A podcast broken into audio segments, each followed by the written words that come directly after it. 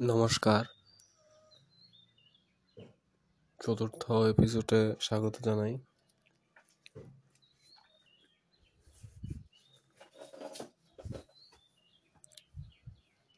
এখন সকালবেলা সকালবেলা উঠে আজকে একটা ভিডিও দেখলাম। ইউটিউব সাজেশন প্রথম recommended video from Shri Akarshana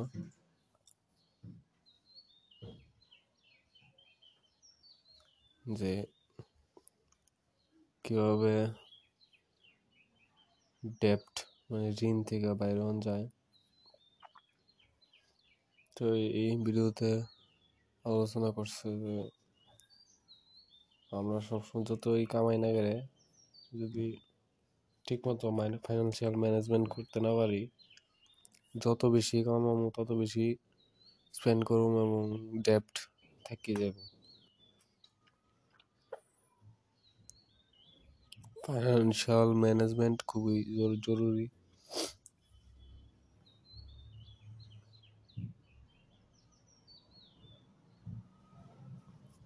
আর যেমনই করা হোক স্পেন্ড করতে বুঝতে না বিভিন্ন জিনিসের মধ্যে অ্যাসেটের মধ্যে ইনভেস্ট করা লাগবো।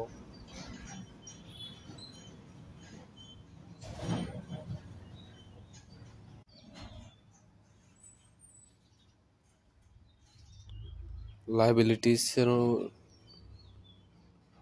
খরচ কমাইতে লাগবো, বুঝতে লাগবো কোনটা লাইবিলিটি কোনটা অ্যাসেট এই ভিডিও শুনতে শুনতে আবার চিন্তা আইলো। বুঝলাম আমার টেক্সটাইল ইলেকট্রিক্যাল সার্ভিস ওয়েবসাইটটা আছে, এটাতে আমি বিভিন্ন ধরনের লাইটিং প্রোডাক্ট ইলেকট্রিক্যাল প্রোডাক্ট আমি এফিলিয়েট করতে পারি। এটা আমি এমনিতে শুরু করুন তাহলে।